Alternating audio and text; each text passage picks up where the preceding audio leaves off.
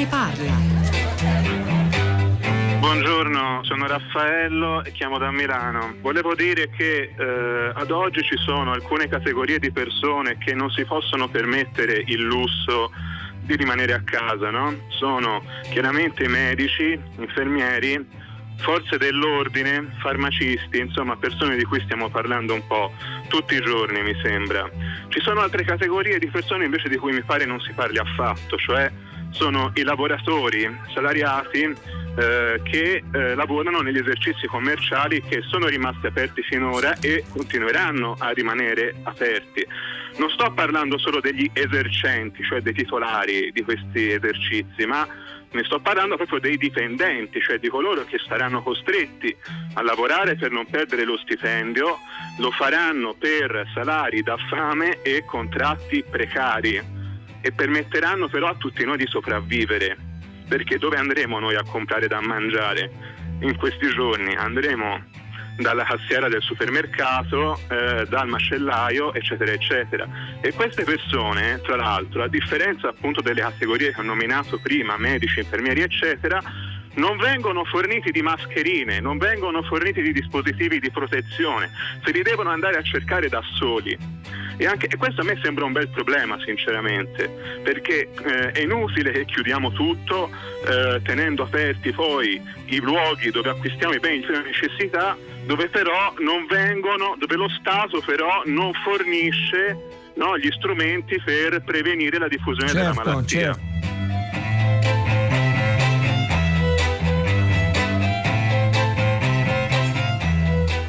È giovedì 12 marzo, sono le 10:03, l'Italia è chiusa, blindata, sospesa dopo il nuovo decreto annunciato ieri sera dal Presidente del Consiglio Giuseppe Conte, che prevede da oggi una stretta delle misure di contenimento contro la diffusione del coronavirus. Misure di contenimento nuove che si aggiungono a quelle dei giorni scorsi, anche qui da noi, è bene ricordarlo.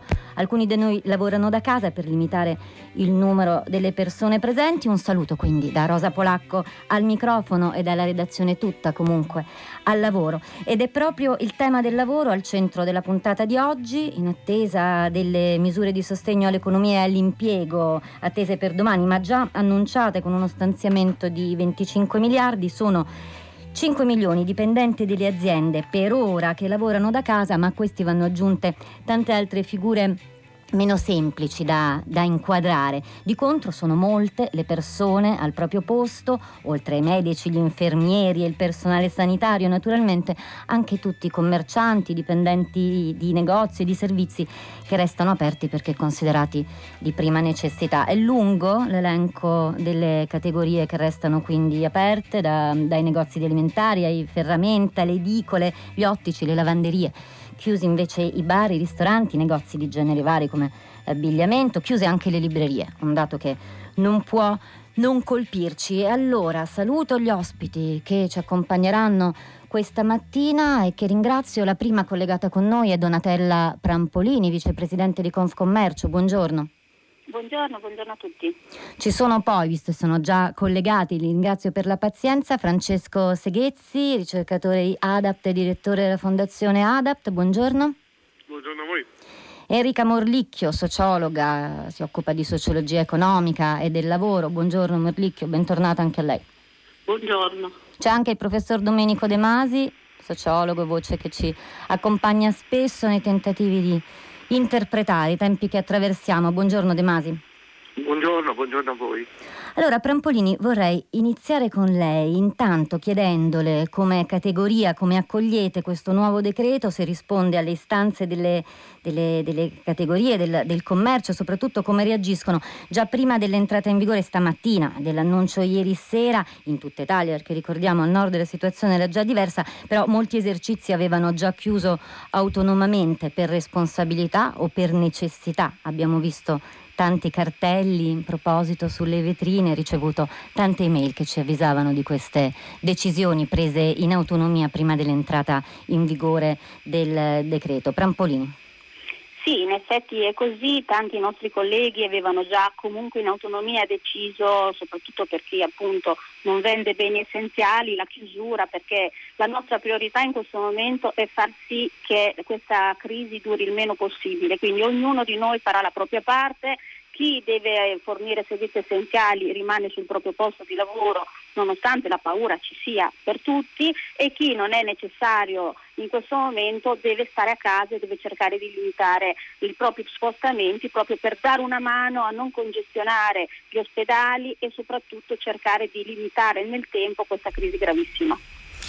Senta, Prampolini, chi lavora, da che tutele è sostenuto? Sanitarie, naturalmente, ma anche sul fronte, immagino, degli straordinari o delle paghe non sempre sufficienti, come riscordava l'ascoltatore che è intervenuto stamattina a prima pagina, Raffaello da Milano. Ma guardi, l'ascoltatore ha detto alcune cose condivisibili e alcune che onestamente non mi sento di dire che siano condivisibili. I nostri lavoratori sicuramente in questo momento stanno facendo un grandissimo sforzo. Voglio però ricordare che soprattutto nelle piccole attività lavorano fianco a fianco con anche gli imprenditori, quindi il problema è di tutti e non c'è in questo momento una divisione, non è più a rischio un lavoratore dipendente rispetto a un titolare d'azienda. Secondariamente i nostri lavoratori non hanno stipendi da fame, ma hanno un buon contratto con tutele anche in termini di welfare sicuramente più ricco di quelli di altre categorie. Detto questo, certamente, ripeto, noi abbiamo messo in campo come associazione di categoria e come singoli imprenditori tutte le norme che sono state previste immediatamente dal DPCM, ma mettendoci anche altro. Abbiamo dato le informazioni costantemente, abbiamo chiesto immediatamente di dilazionare gli ingressi nei punti vendita, mettere distanziatori rispetto alle casse e rispetto ai banchi in cui c'è un servizio nei confronti del consumatore. Il discorso mascherine è molto delicato. Ecco, Prampolini, è molto delicato e la interrompo perché sono diversi messaggi che ci arrivano in questi giorni ma anche in questi minuti proprio sul tema mascherine, chi dovrebbe portarle, chi no. Ieri per esempio tra di noi ci scambiavamo messaggi di alcuni colleghi che erano andati a fare la spesa, in alcuni esercizi c'erano gli addetti per esempio al reparto salumeria che indossavano le mascherine, in altri esercizi non c'erano e anzi insomma il comportamento non sembrava sufficientemente consapevole. Da questo punto di vista come riuscite a monitorare? Ma guardi, in realtà il DPCM ha scritto in maniera molto chiara che nella prima fino ad ora le mascherine erano riservate a chi mostrava sintomatologia, quindi non utilizzate a scopo preventivo ma utilizzate per chi manifestava tosse, raffreddore o altri tipi di sintomi di questo genere. Quindi in un primo momento ci è servito questo momento per cercare di reperire mascherine, perché il problema è che non se ne trovano e in questo momento c'è un problema di cui credo che tutti ci dovremmo occupare, che è quello degli sciacalli. Io le posso dire che lunedì mattina in azienda da me si è presentato un signore che non avevo mai visto e che mi ha proposto delle mascherine di carta che fortunatamente avevo già trovato a 5 centesimi l'una, lui me le ha proposte a 2,50 euro finita. Lei si rende conto che una mascherina che viene utilizzata per poche ore e poi buttata via non può avere un prezzo di questo genere. Abbiamo visto in certi casi mascherine vendute a 60 euro le FP2. Questo è uno scandalo di cui ci si dovrebbe occupare. Abbiamo visto accadere anche in alcune farmacie. Sì, assolutamente. Noi abbiamo avuto una farmacia che ci ha proposto del gel galenico prodotto da loro, proponendocelo a 130 euro il flacone da 5 litri. Stiamo impazzendo veramente, però noi, ripeto, ci siamo attivati immediatamente con i nostri gruppi, abbiamo cercato di dare supporto, trovare le mascherine. L'indicazione che abbiamo dato in questo momento per l'uso delle mascherine, che ripeto, deve essere garantito per tutta la durata di questa crisi, soprattutto man mano che aumenteranno i contagi. Quindi nella prima fase abbiamo centellinato l'uso delle mascherine. In questo momento, ad esempio, alle cassiere, che sono quelle più esposte, la mascherina abbiamo dato indicazione di metterla, perché comunque sia protegge sia il consumatore dalla cassiera sia la cassiera dal consumatore, anche se sappiamo perfettamente che dal punto di vista della prevenzione non è efficacissimo, ma certamente efficace per non propagare eventualmente le famose goccioline contenenti il virus. Quindi l'indicazione che abbiamo dato è quella, l'utilizzo dei guanti, ovviamente cambiandoli spesso, perché in ogni caso anche il maneggio del contante alle casse è comunque uno dei prodotti, delle cose più sporche che possono esistere, quindi utilizzare i guanti, e abbiamo dato dei disinfettanti su base alcolica molto potenti da utilizzare alle casse molto spesso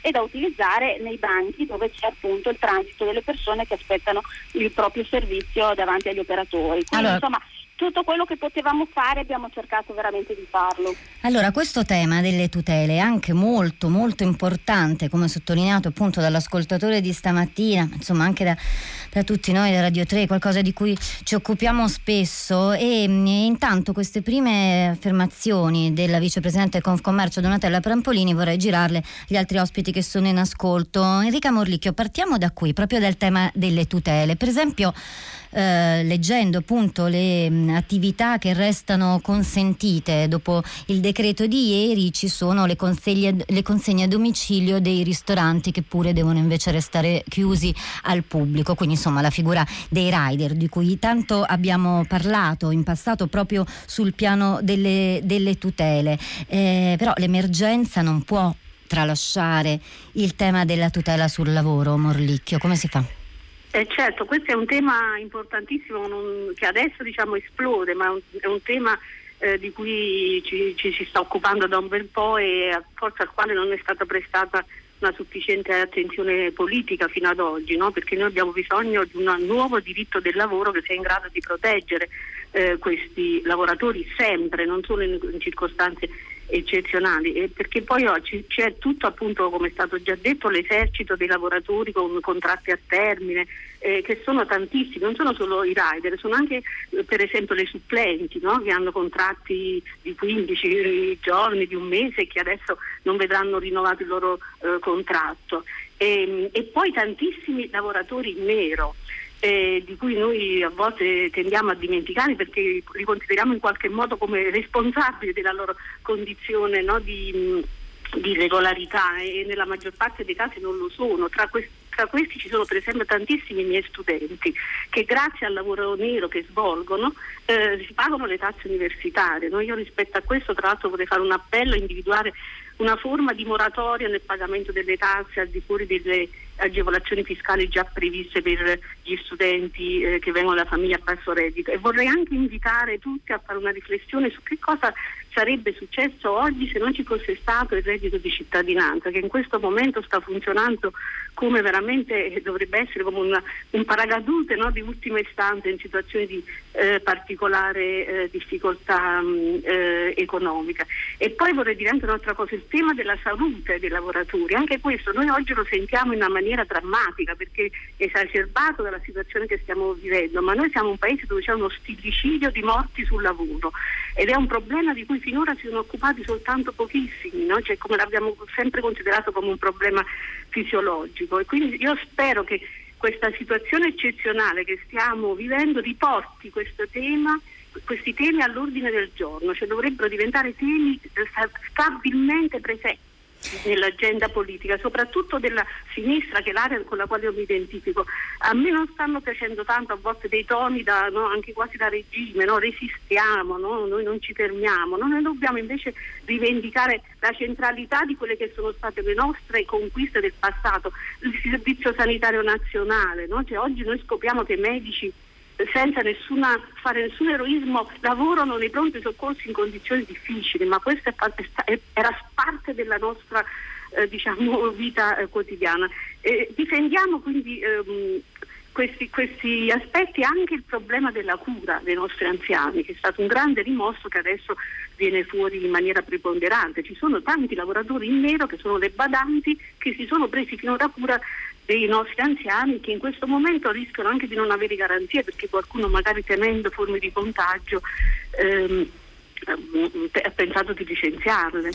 Sì, e poi sugli anziani c'è anche un altro discorso importante da ricordare, da sottolineare, che è quello appunto delle case di riposo, dove non ci si può recare. Gli stessi inviti fatti dal governo sottolineano l'importanza di non entrare a contatto con le persone più deboli e più fragili come gli anziani, quindi i nostri genitori, i nostri nonni, qualcosa di molto difficile naturalmente per tutti, che pure bisogna osservare. Restando sempre sul tema delle tutele, Francesco Seghezzi, le tutele e dunque del lavoro, del rapporto anche tra produttività e salute, è importante ricordare quanto sta succedendo nell'area produzione, che invece, contrariamente a quella del commercio, non ha chiuso. Ieri i sindacati hanno scritto al governo per chiedere maggiori tutele. Confindustria ha insistito per lasciare aperte e funzionanti molte realtà. Oggi leggiamo allarmi e appelli per la sicurezza dei lavoratori nelle fabbriche, si minacciano scioperi e si lamenta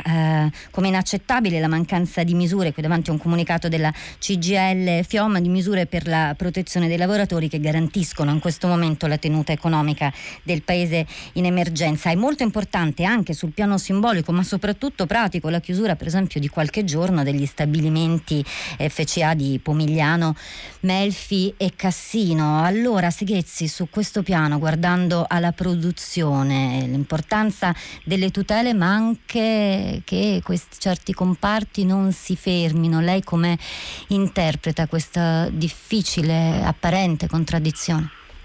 Allora, diciamo che l'ambito della produzione, soprattutto di quelle aziende che sono inserite all'interno di catene globali del valore, per cui nel momento in cui si fermassero potrebbe esserci il rischio, diciamo, di uscire da un mercato nel quale poi è difficile tornare, è il nodo, diciamo così, più critico e più ambiguo, perché da un lato c'è il tema della salute dei lavoratori, come giustamente si diceva, che emerge come elemento centrale, dall'altro come elemento probabilmente secondario, ma comunque con una sua importanza, quello della continuità d'impresa, per evitare che al termine di questa situazione, che non sappiamo, ricordo quanto dura, potrebbe far sì che poi quei posti di lavoro non ci sono più.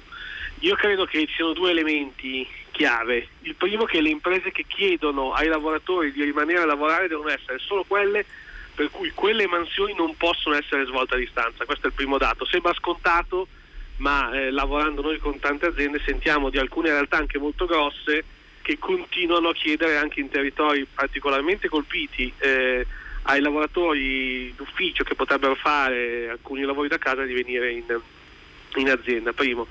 Secondo, che tutte le persone a cui viene chiesto di venire all'interno della fabbrica per lavori manuali, eccetera, devono ricevere in modo molto chiaro dalle imprese, in modo molto trasparente, una spiegazione sul perché l'impresa ritiene che sia fondamentale.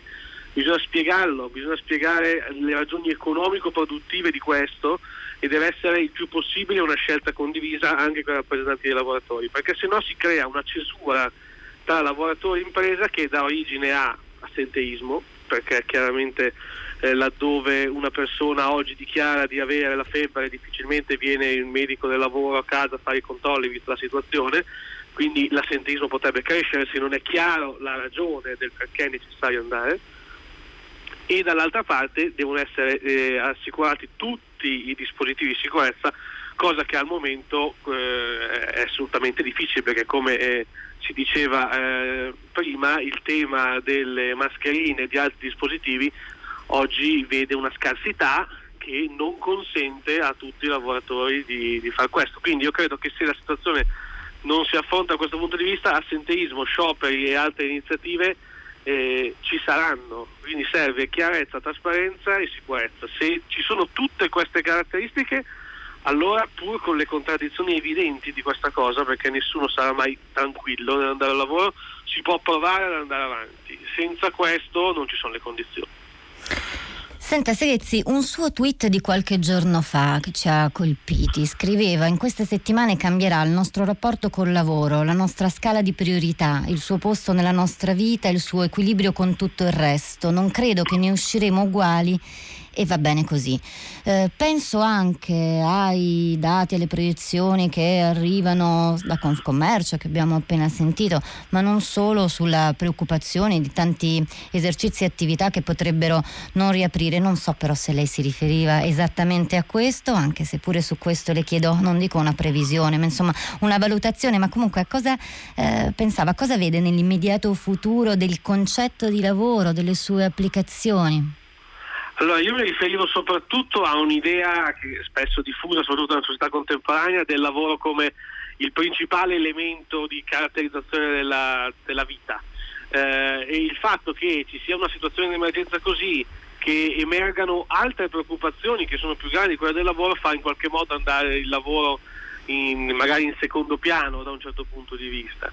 Dall'altra parte il fatto che negli ultimi, appunto, si parla tanto della liberazione del lavoro grazie al lavoro agile, che si può lavorare da casa, si può gestire tempi, luoghi, eccetera. Un'altra cosa che emerge in questi giorni è la quantità di lavoratori che si trova da sola a casa a lavorare e che riconosce di come questa solitudine, l'assenza dei rapporti con i colleghi, eccetera, crei in realtà molti problemi, e quindi che il lavoro è una componente relazionale forte, non è soltanto il potersi auto-organizzare ed essere da soli a decidere tutto. Quindi diciamo, io credo che cambierà un po' l'idea che noi abbiamo del lavoro e del rapporto che abbiamo col lavoro. Poi rispetto alla sua seconda domanda, chiaramente anche la struttura economica, se non resiste, sarà in parte ridefinita. Non credo ridefinita nei settori, eccetera, ma purtroppo ridefinita in alcune attività, che sono quelle che se non riusciranno ad andare avanti chiuderanno, poi magari ne apriranno nuove, ma chiaramente c'è un turnover che è molto grave. Per questo io credo che l'urgenza principale, vedremo se nei decreti che speriamo finalmente domani arrivano, sia quella di creare le condizioni affinché non si perdano posti di lavoro.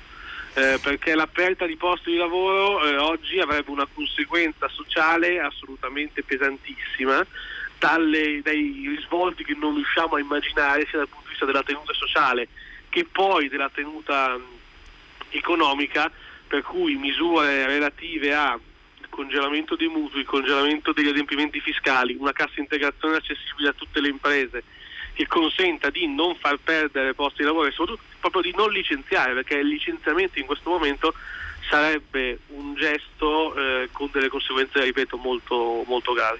Ci sono anche stati molti appelli in questi giorni da esponenti del mondo della politica, del lavoro, intellettuali che hanno denunciato, posto l'allarme, insomma, anche agli imprenditori sul non licenziare in attesa di vedere le misure adottate dal governo, misure che poi nei prossimi tempi andranno anche ridiscusse nuovamente con l'Europa, che pure ieri ci ha mostrato un volto, delle parole di grande solidarietà e attenzione. Ma il tema del tempo, del lavoro e del lavoro, della liberazione del lavoro, è uno dei temi che Domenico De Masi ci ha insegnato, aiutato ad analizzare, a osservare, a comprendere in questi anni. De Masi, insomma, c'è chi lavora molto in questi giorni e ancor di più lavorerà, e c'è chi invece deve reinventarsi, oltre al problema economico gravissimo, incombente per molti già da questi giorni, reinventarsi però un tempo e uno spazio all'interno di casa, in famiglia o in solitudine. Un confronto inatteso tra noi e il tempo, al quale forse non sappiamo ancora dare un segno e che ci spaventa tutti, sia chi lavora sia chi non lavora. De Masi. Intanto mi faccia fare una piccolissima parentesi su quello che dicevate prima. Io credo che si potrebbe risolvere immediatamente il problema dei lavoratori precari estendendo a loro il reddito di cittadinanza, perché il reddito è l'unica esperienza che noi abbiamo fatto per circostanze di questo genere, e quindi siamo preparati a poterlo estendere. Chiudo la parentesi e me ne scuso. Dunque, per quello che mi chiedeva, certo, noi siamo in presenza di un immenso seminario mondiale, stiamo rimparando la convivenza, stiamo rimparando l'importanza dei gruppi primari, cioè parenti e amici, mentre prima prevaleva il gruppo secondario, cioè l'azienda, il lavoro, la squadra, il team. Stiamo facendo un grande seminario sull'ozio, perché ci ritroviamo con un sacco di ore in più rispetto a quelle che avevamo precedentemente, e stiamo facendo un grande seminario sul telelavoro. Quindi siamo sotto la sferza del morbo, del coronavirus, stiamo facendo quelle cose in fretta che potevamo fare con calma, potevamo capire con calma prima, soprattutto il telelavoro. Ho ascoltato prima che ci sono addirittura dei capi che perfino in questo momento negano il telelavoro ai loro dipendenti, e questo ci dice come proprio sia patologica l'atteggiamento dei capi nel rifiutare il telelavoro. Ma nel momento in cui ci si ritrova con tanto tempo, diciamo, per l'ozio, ovviamente siamo impreparati, perché è su questo che abbiamo lesinato. La nostra attenzione principale è stata il lavoro, e riguardo a questo, riguardo alle ore che ora siamo costretti a passare in casa con i nostri parenti, questo non per i single naturalmente, ci sono dei vantaggi per i giovani e dei vantaggi per i vecchi. I giovani hanno il vantaggio di essere molto più addomesticati all'informatica. Teniamo conto che Microsoft è nato nel 75, quindi chi è nato con una Microsoft oggi ha 45 anni, chi è nato con il web ne ha 29, chi è nato con Google ne ha 23, chi è nato con Skype ne ha 17 e chi è nato con Facebook ne ha 16. Quindi siamo scaglionati, diciamo, per quanto riguarda l'addomesticamento a questi strumenti. E poi i giovani, i ragazzi, soprattutto perfino i bambini, sono più abituati a telegiocare, e in questo quindi hanno un vantaggio.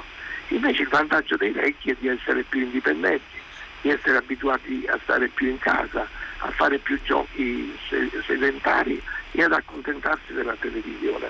Quindi in questo momento non si è tutti pari nel subire la forzata permanenza in casa. La maggiore difficoltà ce l'hanno i single, ce l'hanno le coppie in crisi, bisogna pensare a questo. Chissà quante coppie sono in crisi, e la convivenza in questo momento, la convivenza forzata, è dolorosissima. Così pure naturalmente è più difficile la convivenza per quelle famiglie in cui c'è poco dialogo tra genitori e figli.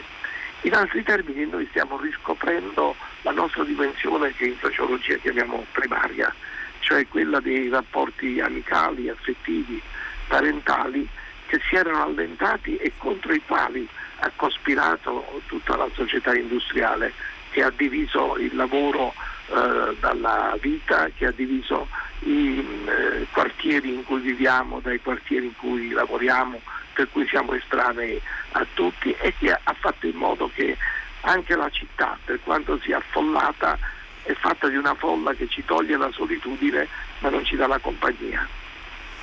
De Masi, la città, le famiglie, i nuclei familiari diversi e le relazioni. Enrica Morlicchio, questi nodi sottolineati da Domenico De Masi sulla dimensione primaria, che era quella della sfera familiare, intima, ed ecco che torna però urgente il tema del telelavoro.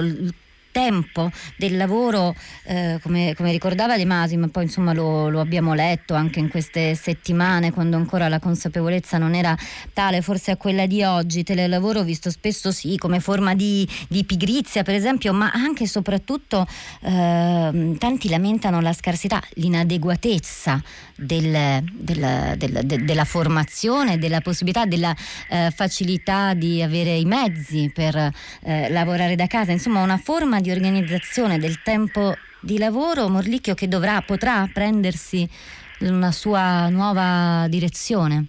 Sì, questo sicuramente, ma non sempre però può essere applicato il telelavoro, e io temo che possa avere anche poi delle implicazioni negative rispetto, per esempio, alla divisione del lavoro all'interno della famiglia, no? Tra uomini e donne, perché se c'è poi una donna che rimane in casa a fare il telelavoro, inevitabilmente poi c'è il lavoro domestico, la cura dei figli, in qualche modo ricadrebbe di nuovo sulle donne. Però diciamo è una cosa che io non escludo, penso che possa avere delle potenzialità, e andranno tutte esplorate. Però vorrei ricordare che non sempre si può fare il telelavoro, c'è per esempio tutto il settore dei servizi dove non si applica dei servizi alla persona, no? C'è il famoso paradosso di Bamolo, no? Che diceva: per suonare un quartetto d'archi ci vogliono 4 musicisti, e così per poter, diciamo, prestare assistenza a un anziano non autosufficiente, a un ragazzo che ha dei bisogni particolari, o anche la stessa relazione di insegnamento a distanza, secondo me va poi sempre integrata dalla relazione personale. Quindi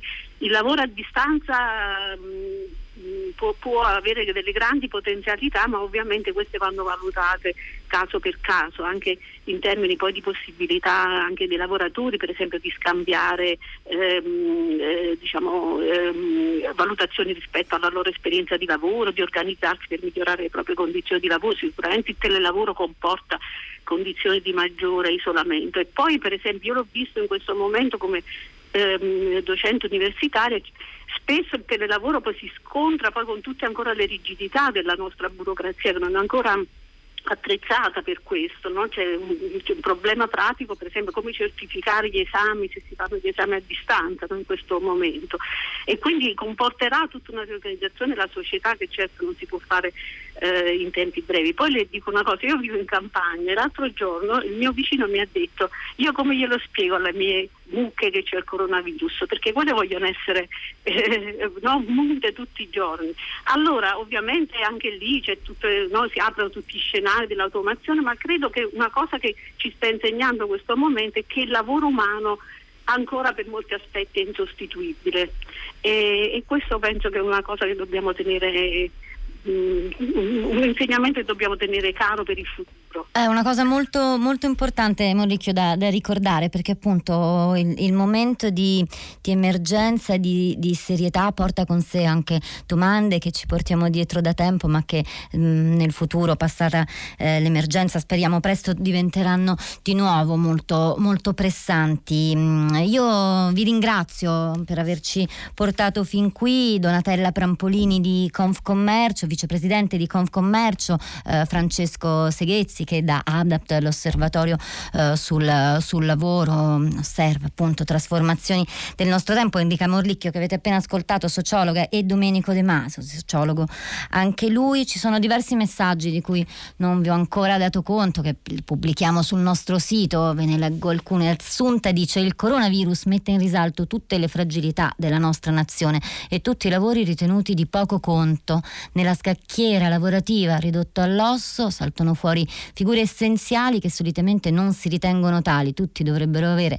le giuste informazioni comportamentali. Poi ancora, ecco, questa era una domanda che avrei dovuto porre a Domenico De Masi, lo faremo la prossima volta. Un ascoltatore che scrive: come ne usciremo? Più saggi o più ingenui? Più autonomi o televideo smart dipendenti? Più magri o ingrassati? Più saggi o più creduloni? Più intolleranti o più fratelli? Più poltroni o più attivi? Più presuntuosi o più consapevoli dei nostri limiti? Più colti o più ignoranti? Più flessibili o più rigidi? Più sani o più malati di mente? Più forti o più deboli? Più rassegnati o ottimisti, più creativi o più pigri? Ora continuiamo in musica questa riflessione. Tu stammi vicino, anzi lontano abbastanza. Il tempo passa, lo senti da questo orologio mentre lavoro dentro un bar o una pressa o in un ufficio. È il passaggio di una canzone degli Zen Circus che ci sembra possa rappresentare bene in musica le problematiche di cui ci stiamo occupando oggi. La band toscana, che attiva dai primi anni 2000, che ha portato questo brano a Sanremo nel 2019 senza minimamente stravolgere il loro stile per adattarlo al contesto del festival. Ascoltiamoli, The Zen Circus, l'amore è una dittatura.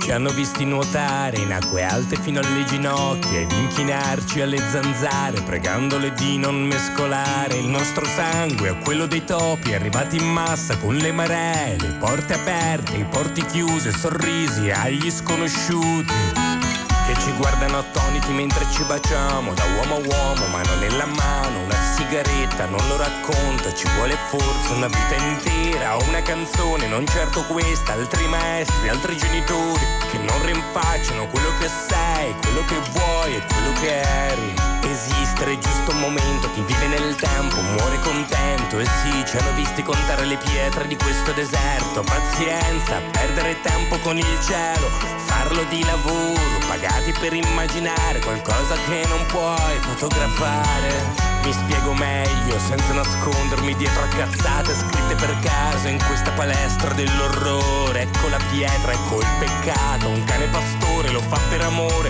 non per denaro, non per rancore, non per la lana, esiste il gregge.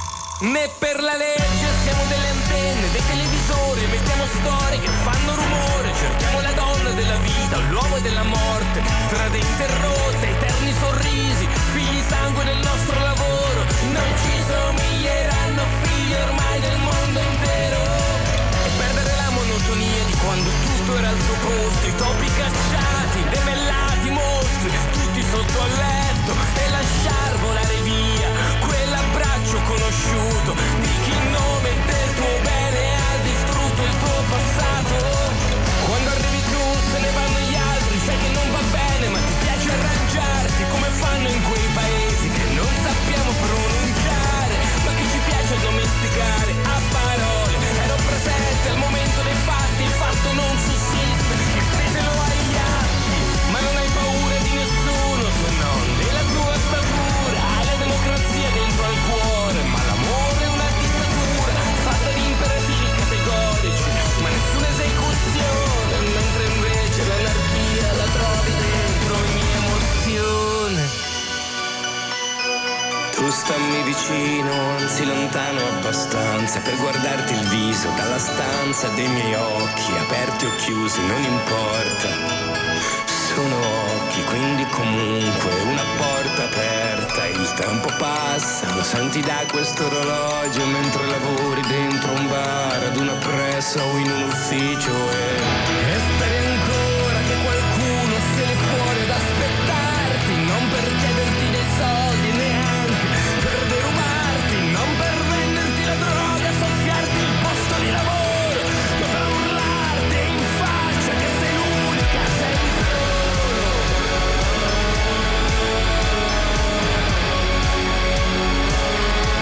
Tutta la città ne parla. Buongiorno, sono Stefania, chiamo da Bolzano. Volevo solo segnalare cose che non sono state messe ancora bene a fuoco anche rispetto a quello che lei ha detto.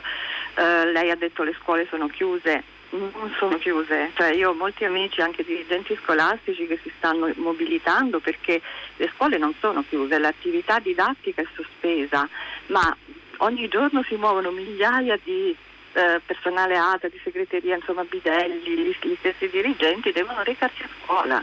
Questo forse è una svista del decreto, si spera che riescano a, diciamo, a risolverla perché è un po' assurdo forse, no? E allora su questa seconda telefonata che abbiamo scelto questa mattina saluto Daniele Grassucci, l'ultimo ospite di questa puntata. Buongiorno Grassucci. Buongiorno e bentrovati. Bentornato Grassucci, lo ricordo, è responsabile dei contenuti del portale per gli studenti, non solo, scuola.net. Ha scritto anche un libro, Dopo la scuola, come costruire il tuo futuro in 6 semplici mosse, qualcosa che forse tornerà utile anche, speriamo, nel prossimo futuro. Grassucci, allora intanto le chiedo un aggiornamento su questo punto sollevato dall'ascoltatrice che è intervenuta. Le scuole ora possiamo dire che sono definitivamente chiuse con l'entrata in vigore del decreto di stamattina? Sì, è un qualcosa che, come dire, ancora cioè nel senso ancora si sta lavorando su questo, quindi dirigenti scolastici e personale ATA, a quello che mi risulta, devono ancora recarsi sul luogo di lavoro, però si auspica, insomma, visto che si sta andando via via verso provvedimenti sempre più rispettivi, si auspica che anche per loro, insomma, sia possibile applicare il telelavoro. Certo è che comunque tutte le modalità di lavoro agile sono state in qualche modo incentivate, per cui io immagino e spero che dopo appunto l'annuncio fatto ieri dal Presidente del Consiglio anche per questo personale di supporto al funzionamento della vita scolastica sia possibile poter lavorare da casa, soprattutto se si tratta di questioni amministrative, perché ormai le scuole si stanno organizzando per la didattica a distanza, gli insegnanti, la maggior parte sta facendo questo tipo di interventi da casa, per cui sarebbe utile anche che dirigenti scolastici e personale ATA potessero portare avanti il lavoro a distanza e agile.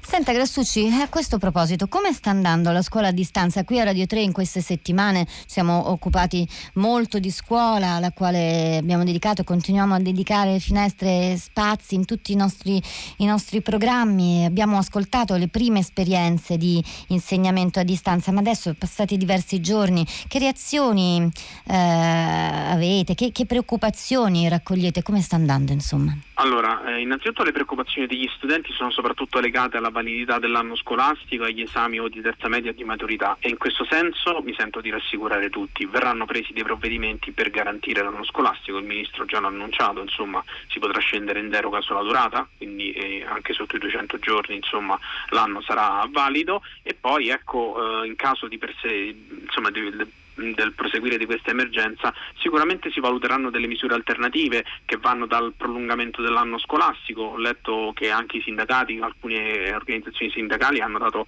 la disponibilità in questo senso, e poi anche la possibilità eventualmente di avere un esame di maturità semplificato. Ricordiamo, questo è già avvenuto quando c'è stato il terremoto dell'Emilia Romagna o quello in Abruzzo, l'esame di maturità ad esempio si è svolto solo in forma orale, per cui ecco le preoccupazioni dei ragazzi sono queste, e ci tengo a sottolineare il fatto che si farà qualcosa per gli studenti, non vi preoccupate ragazzi.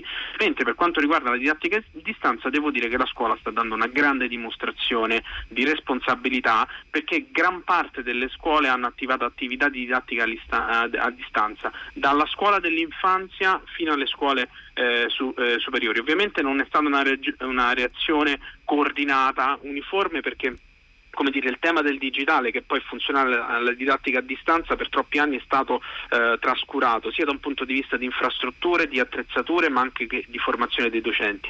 Però mi sento di dire che in questi giorni si sta provando a fare quello che non si è riusciti a fare per anni, e chi per anni invece ha fatto bene e quindi è riuscito ad andare avanti sta condividendo il proprio sapere e la propria conoscenza attraverso webinar, condivisione di risorse e via dicendo. Per cui ecco, la scuola si sta mobilitando, e quelle che erano eccellenze confinate in alcuni territori, in alcune particolari isole felici, invece stanno condividendo le proprie best practice e quindi stanno permettendo anche ad altre realtà di progredire.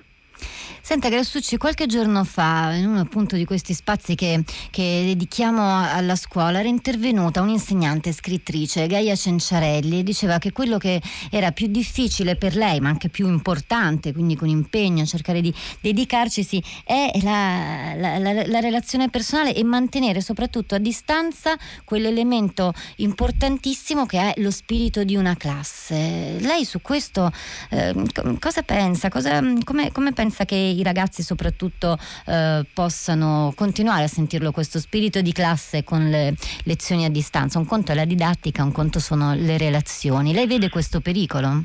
Beh, è chiaro che una relazione fisica, analogica, per noi esseri umani che viviamo immersi, cioè appena nasciamo veniamo immersi in questo mondo, è fondamentale. Però negli ultimi anni ci stiamo rendendo conto che una buona parte delle nostre relazioni e delle nostre dinamiche relazionali si è spostata nel digitale, che quindi è un mondo che è reale tanto quanto quello analogico, ma che non vediamo, che viaggia non attraverso dei segnali fisici sensoriali, ma dei segnali elettromagnetici. È una sequenza di 1 e di 0, però è un qualcosa di reale. Quindi i ragazzi adesso stanno trasferendo le relazioni con i compagni, le relazioni con i docenti attraverso questo mezzo digitale, che appunto ha le sue dinamiche, però non è che le relazioni non esistono, semplicemente cambia lo strumento e il canale attraverso il quale queste relazioni si esplicitano. Per cui è importantissimo, fondamentale per i docenti continuare a mantenere una relazione con gli studenti utilizzando questi strumenti. Certo, questo stress test che si sta facendo sulla nostra scuola e sulla sua capacità di proseguire anche in una situazione così critica deve essere un'eccezione e non la regola, quindi deve essere uno stimolo per poter digitalizzare la didattica, perché ce lo richiede il mondo, ce lo richiede quello che il contesto che stiamo vivendo, che sempre più avrà bisogno di dematerializzare certi tipi di processi e certi tipi di comunicazioni, però per contro sarà importante, come dire, quindi riportare poi i ragazzi a scuola e costruire delle relazioni analogiche, perché anche di quello sarà fatto il mondo anche nel prossimo secolo. Qualcosa che continueremo a osservare anche insieme a voi. Grazie Daniele Grassucci. Tanti messaggi, uno lo leggo, rispondo: ho sentito parlare di autocertificazione, chiede l'ascoltatore, potete dare informazioni su tutti i siti, trova il modulo, ma anche per strada verranno forniti. Ci lasciamo per qualche istante, ascoltiamo il giornale radio e l'onda verde, torniamo. Tutta la città ne parla.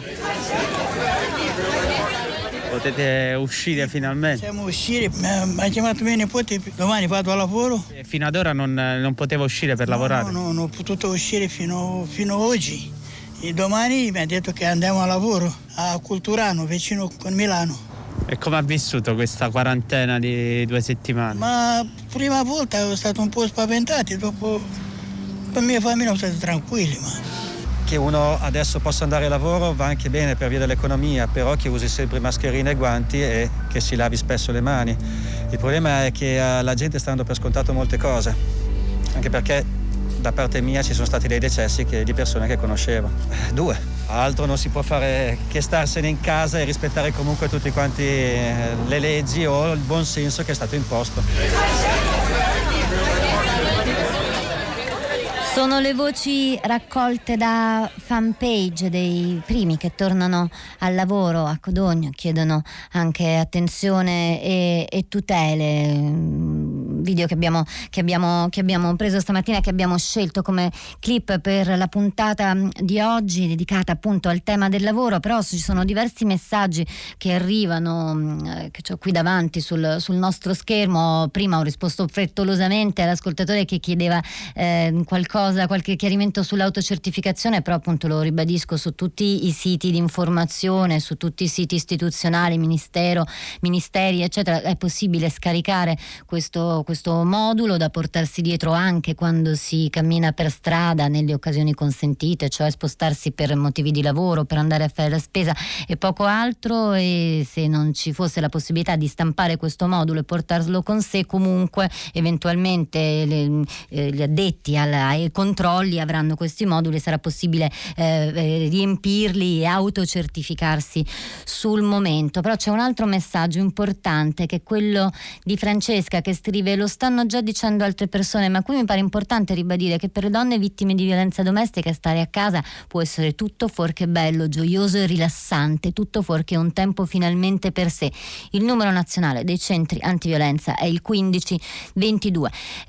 Ora è il momento della nostra piazza virtuale, quella composta dai social network e quella composta dalle vostre voci che arrivano al telefono. Come sapete, da diversi giorni il lavoro di Radio 3 va avanti, ma cerchiamo di lavorare in modo da essere tutti i più tutelati possibili, quindi alcuni da noi lavorano da casa, alcuni da noi lavorano di là dal vetro, quindi Sara Sanzi è qui, monitora i social network insieme a Cristina Faloci, che mi ha fatto un resoconto delle vostre reazioni di questa mattina. Tra queste che Cristina ha selezionato vi leggo volentieri il commento di Sergio, che riprende quanto diceva Domenico De Masi. Dice: se ho ben capito, De Masi imputa alla società industriale il fatto di aver separato il lavoro dalla vita. A me risulta il contrario, l'aver combattuto l'aspirazione umana di liberarsi dal lavoro per far diventare il lavoro stesso un valore in sé ha reso sempre meno netto il confine fra tempo di lavoro e tempo di vita, riducendo le prospettive e le aspirazioni dell'essere umano. Oggi col telelavoro il confine diventa ancora più labile, l'attività produttiva entra in casa e permea di sé anche rapporti affettivi più stretti. La mancanza, o perlomeno la riduzione del confine tra vita individuale e familiare e attività lavorativa, la trovo una delle più grandi insidie alla socialità umana, di cui specie in questi tempi non si sentiva proprio il bisogno. Poi c'è anche Francesca che denuncia: lo sapete che in Sardegna la regione non ha fornito i mezzi di protezione promessi ai medici e sanitari, cercheremo di verificare se possibile anche coi colleghi di Radio 3 Scienza. Intanto gli ascoltatori, anzi le ascoltatrici e un ascoltatore collegati con noi questa mattina. La prima è Elisabetta, buongiorno, da dove chiama? Buongiorno Rosa, sono Elisabetta, chiamo da Roma e parlavo della chiusura delle librerie, in particolare delle librerie indipendenti che già soffrivano molto perché è un settore veramente in crisi, quello delle librerie che propongono un servizio che secondo me è un servizio essenziale, cioè la lettura, i libri, la possibilità di entrare in un posto dove sfogliare, guardare, sentire un consiglio dal libraio e leggere è una cosa secondo me di primaria necessità psicologica, emotiva e culturale. Siamo molto colpiti infatti dalla chiusura delle librerie, Elisabetta, nonostante alcuni abbiano cercato di attrezzarsi con la consegna a domicilio o la vendita online. Peraltro la vendita online sarà permessa, non so la consegna a domicilio, mi sembra che nel decreto per ora non sia previsto, però Elisabetta sì, grazie, è importante ricordarlo. Maria Elena, buongiorno anche a lei, lei da dove chiama? Buongiorno a tutti, io chiamo da Bologna e ringrazio tantissimo Radio 3 per il lavoro che svolge, eccezionale. Volevo dire questo, io sono un medico in pensione al momento, però 38 anni di servizio pubblico, quindi conosco. Quindi è lei che ha svolto un lavoro eccezionale. Sì, ma mio marito, no grazie, no, mio marito lavora tuttora nel servizio psichiatrico e il servizio psichiatrico è posizionato nei poliambulatori, un poliambulatorio dove lavora lui serve 100.000 persone a Bologna, quindi è grandissimo, e in più fa le guardie al Sant'Orsola di Bologna, uno dei più grossi ospedali di Bologna. Ecco, io devo dire questo, non hanno le mascherine. Per 12 ore di guardie effettuate domenica gli è stata data una mascherina chirurgica che sappiamo non protegge gli operatori. E per la prossima guardia di lunedì non hanno le mascherine. Ho contattato la segreteria della presidenza del presidente Bonaccini, ho contattato tutti i giornali, Repubblica non mi ha neanche preso l'informazione, Corriere e Carlino l'hanno presa, io mi sento sola, disperata, ma come possiamo? Siamo a casa, fermiamo tutta l'Italia e il personale sanitario in Emilia-Romagna, a Bologna, dove che è considerata la regione prima in Italia per l'assistenza sanitaria, non ci sono le mascherine, nessuno mi ascolta. Peraltro Sant'Orsola è un ospedale importante di eccellenza che in poche ore ha messo su un nuovo reparto. Confidiamo che nelle misure di sostegno economico previste, attese per domani, sappiamo che gran parte di questa cifra verrà stanziata anche soprattutto sul piano dell'efficientamento ulteriore della sanità, ma certo Maria Elena non possiamo che accogliere con scoramento questa sua denuncia. Grazie intanto per averlo segnalato. C'è anche Rodolfo, buongiorno, lei da dove chiama? Buongiorno, io chiamo da Monza. Anch'io volevo ringraziarvi per il servizio che fate, io lo sapevo già perché sono vostro ascoltatore fedele, molti vi scopriranno in questo periodo, mi fa piacere, quindi è così. Speriamo, Rodolfo, grazie. No, lo speriamo davvero. Ponevo una questione più generale, un po' meno urgente, senz'altro meno importante di quelle che hanno proposto le persone che hanno parlato ora. Cioè mi domandavo come possiamo sostenere il peso delle contraddizioni. È proprio una cosa forte, devastante. Voglio dire, noi siamo in uno scenario oggettivamente distopico. Ieri sera, quindi poche ore fa, a Liverpool, che è vicinissimo a noi, c'erano 60.000 persone in uno stadio. Non è possibile che la Gran Bretagna non abbia un ministro della salute pubblica, che non abbia a sua volta un consulente, che non sia un epidemiologo, un virologo. Quindi forse anche loro non hanno un orientamento del tutto definito. Era questo il tema che proponevo. E le contraddizioni che lei sottolinea e propone sono quelle con cui in questo momento sembrano fare conti anche altri paesi vicino a noi.